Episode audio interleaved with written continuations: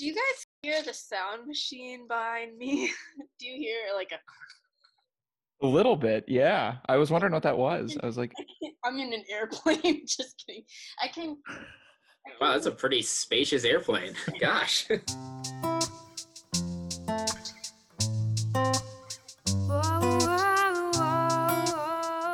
Welcome everybody to Working Out Salvation, where we work out our salvation with fear and troubling because it is, in fact, God who works in us. I am here with my co hosts, Noah and Abby. Say hey, guys. Hey, guys. Hello. I'm Connor. Um, so today we're going to talk about. Well, before we get into it, let's address the fact that we've already rebranded. We are not even four episodes in, and we've changed the whole plan of this. So most people wait until after they get famous to do this, but we did it before in preparation for becoming famous. So for those of you that were here for Garage Conversations, thank you to our loyal listeners, and we apologize if that's what you're expecting. But you know, sometimes the Lord changes, and sometimes we got to change with the Lord. So here we go. Hopefully Actually, nobody changes. That doesn't work. Hopefully nobody made any T-shirts or anything. We're gonna have to. If so, we're sorry. We're really Yeah. sorry for the lost revenue. That's that's on us. Uh, so today we want to talk about uh, continue our conversation on uh, Christian faith and mental health, and we want to read and sort of dig into a bit. Um, it's in a number of the the Gospels, but we want to look at Luke eight verses twenty six through thirty nine. Uh, that's the story of um, the demoniac, and so I'll just give a quick rundown on it. So Luke chapter eight.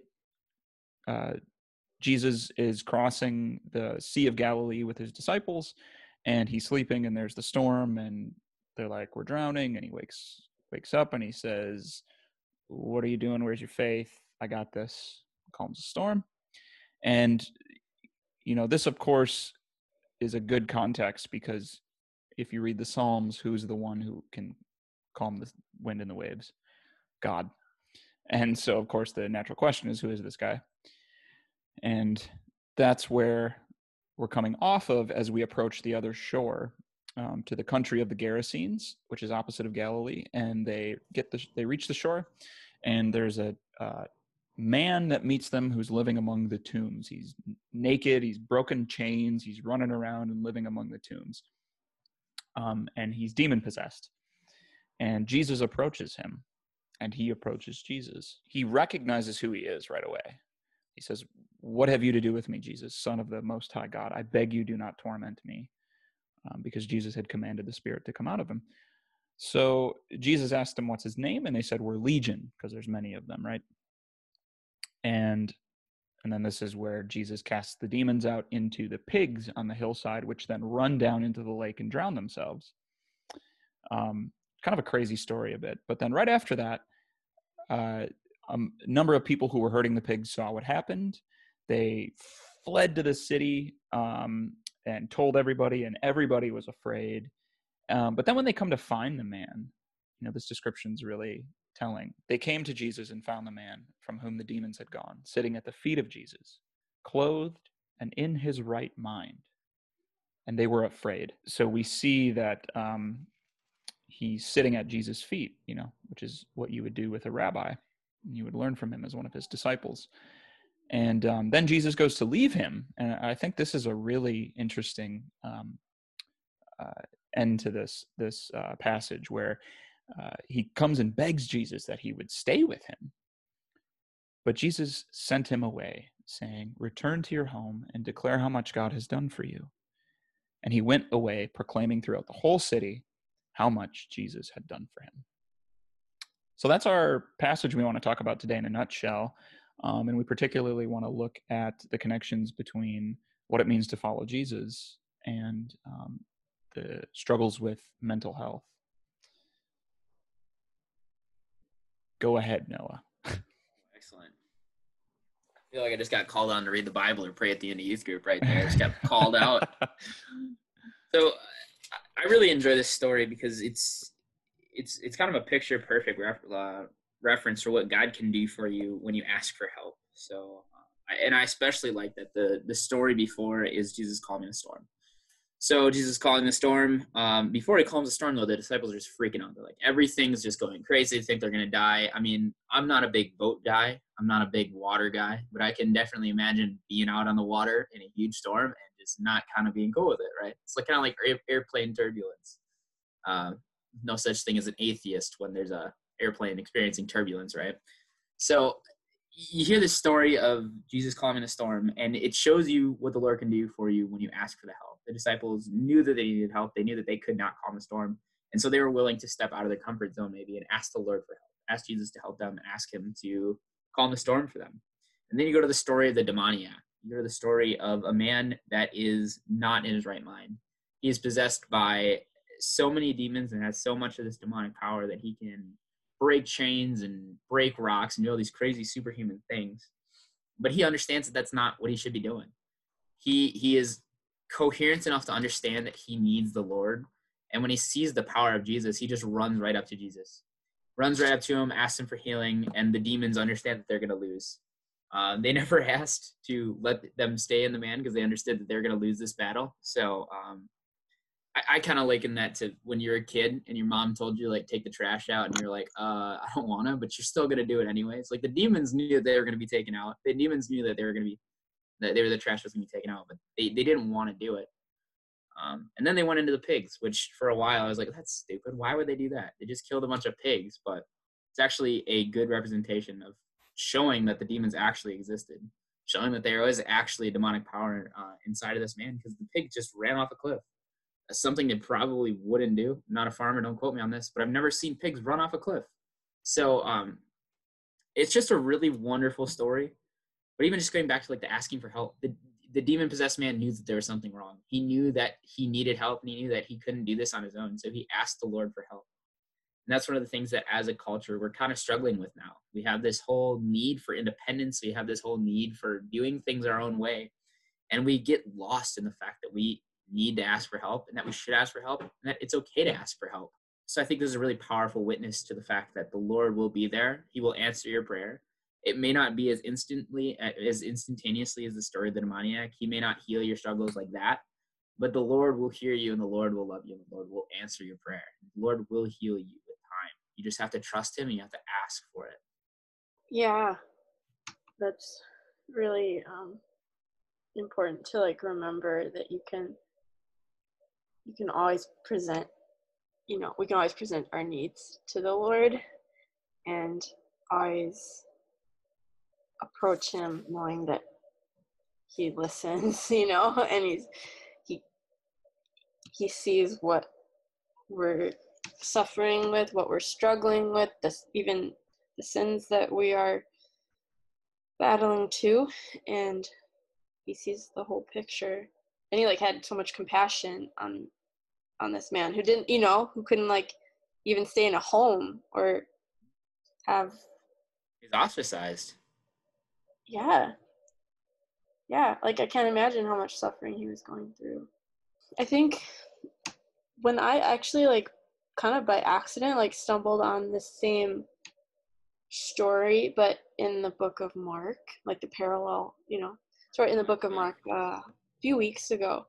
And when I was reading the notes in my study Bible about it, um, it really stood out to me that I think in Mark it says that there were like 2,000 hogs, you know, that like then ran into um, into the water, um, and that was part of why people were like telling Jesus to leave is because they, I mean, they just lost a lot of money. I think it says in my study Bible that that amount of swine could have easily have been worth a quarter of a million dollars in today's economy. So like, whoa, okay? And so if you think about what the demons destroyed by sending all those hogs, right, into the water and killing them, think how much if that was their value was like up to a quarter of a million dollars easily, then think how much value then this not like you can put monetary value on a person you can't but like the, he, his life was worth so much more than that and like jesus redeemed his life and gave him peace and right relationship with him and he valued he valued him so much and that like hit me like whoa. His life is you know that individual life is important. Mm. His life is worth at least two hundred fifty thousand and one dollars. At least. says, says the more. economist. Could be more says the economist. It's at least two hundred fifty thousand one dollars. Yeah. seriously yeah like it makes you think about like wow like jesus val- he you know like he gave his own life to Mhm. heal us like that's Yeah. the value he put on us yeah Like, and to, I had never even thought about that, but it's such a powerful witness of like God loves you more than he'll ever, than you should ever love money. That that you are more important to the Lord than your way of life is to yourself. The Lord loves you Mm. more than you love your job. The Lord loves you more than you love your family. You're you're more important to him than a herd of pigs that's gonna feed your family for the rest of your life. He loves you more than that. I know that sometimes when humans struggle with idolatry, we really just love. Uh, we, we lay up treasures upon the earth. We love all these things that are earthly things but no matter how much we love these idols, the Lord will always love you more. The Lord will always value you more than you value those idols. Even when you don't value Him, He will still value you. That's really good. And he calls us, I think, then to embody that towards others, right? Like the the exact way that Jesus would look at the would come face to face with this demoniac, right? Like he was he was impure. He was seen as impure, so he went to live among things that are impure, dead bodies. And yet Jesus is the one who approached him in his impurity because Jesus is the pure and holy one. And so the things that Jesus makes holy are holy. And I think that's really helpful to remember when we approach people who are struggling with mental health issues that um, you know it we can all sort of have the temptation to say like well just get a hold of yourself like you know just just do it and um, not recognize that what's needed is like you said noah like we need that help that outside source that comes in and says i'm present with you I, I'm, I'm looking at Kathryn Greene McCreight's book here, and she talks. She she brings up this um, story, and she talks about it from Mark chapter five, which is what you were referencing, Abby. And she she says, "Impurity dwelling among the impure is cast into the impure, and then herded into the chaos." So this impure man, dwelling among impure dead people, cast into impure pigs, herded into chaos. Like all of these things, which are like the antithesis of life, Jesus is able to enter into and bring life to. Like, that's crazy. that's insane. Um, so when it when it comes to like um, seeing the demoniac, the, the the demon possessed man as one who um, uh, suffers from mental illness, what do you think um, Jesus coming to him or him coming to Jesus has to say to somebody with mental illness? It really says that the Lord will meet you where you're at. The Lord will never consider Himself too holy to come and be with you.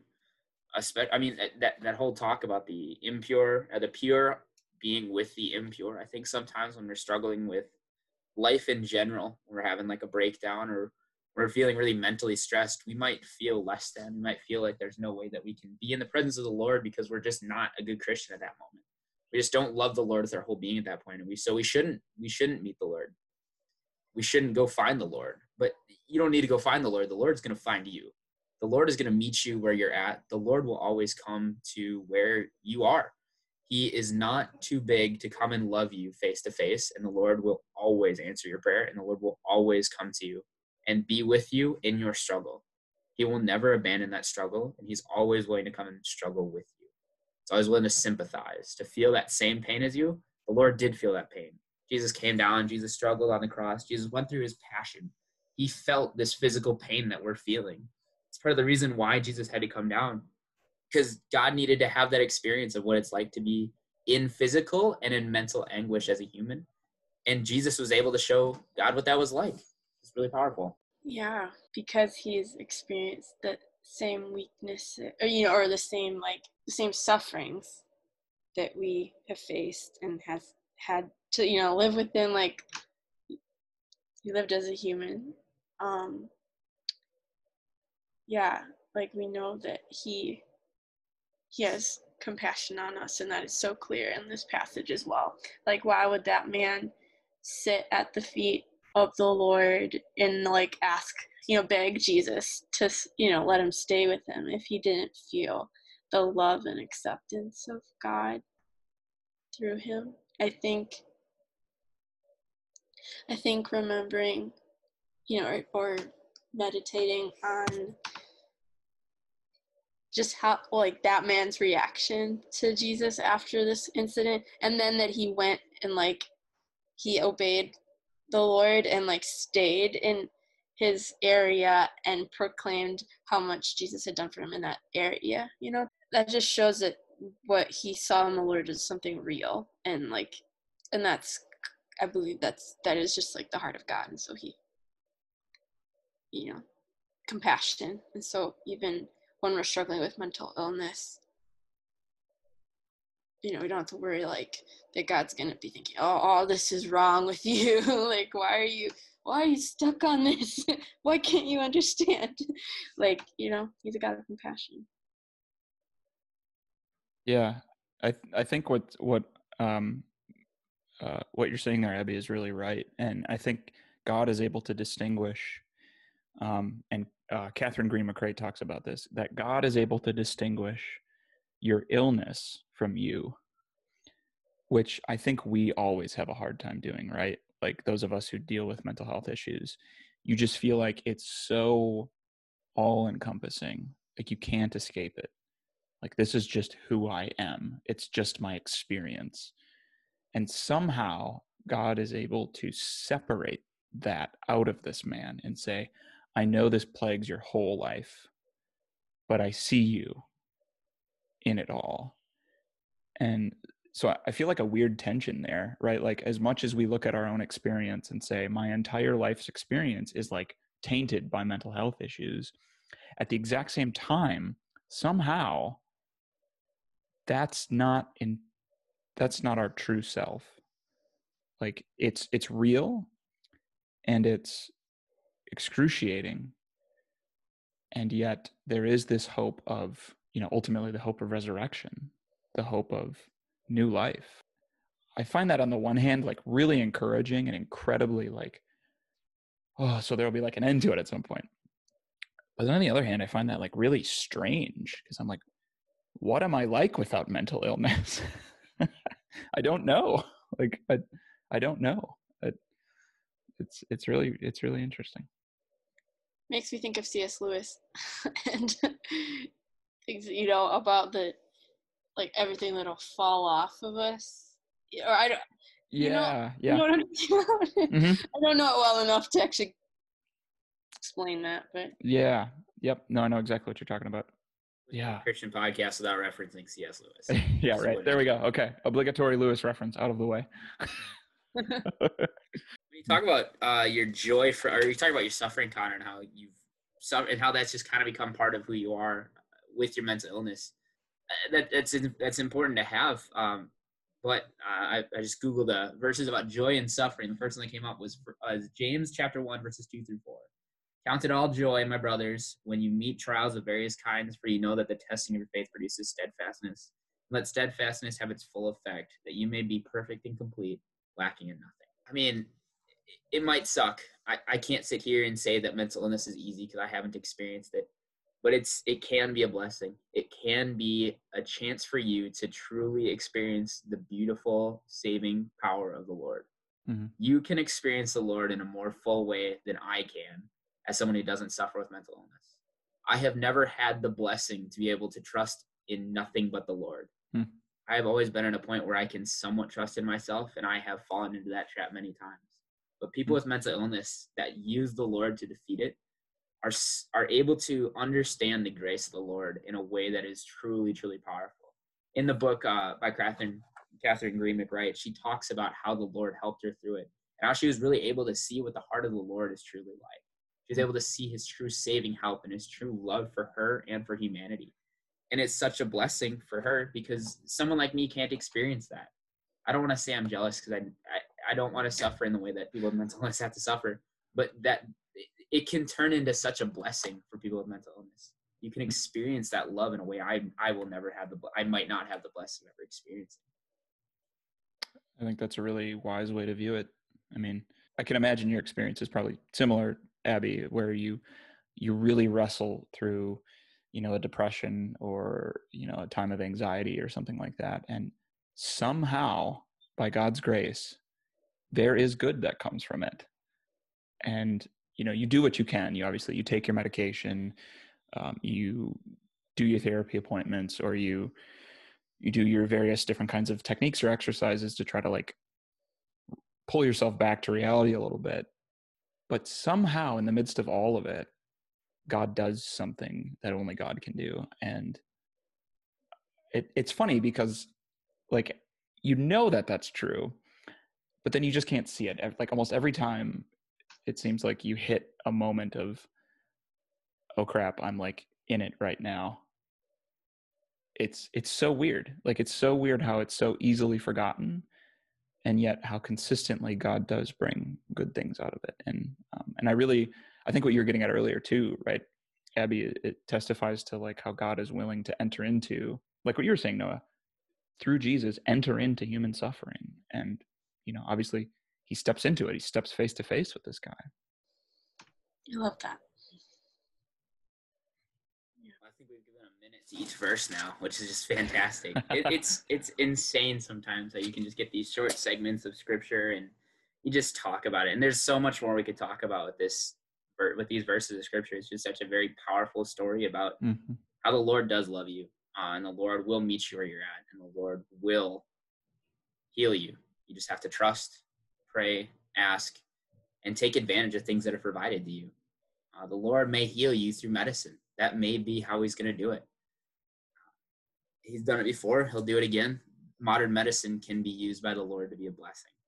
The Lord will answer your prayer, the Lord will love you. So, any other closing thoughts?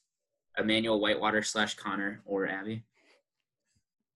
Well, yeah, like he, like, like you're saying, may, I mean, he's not limited in who and what he will use in your life to bring healing and wholeness and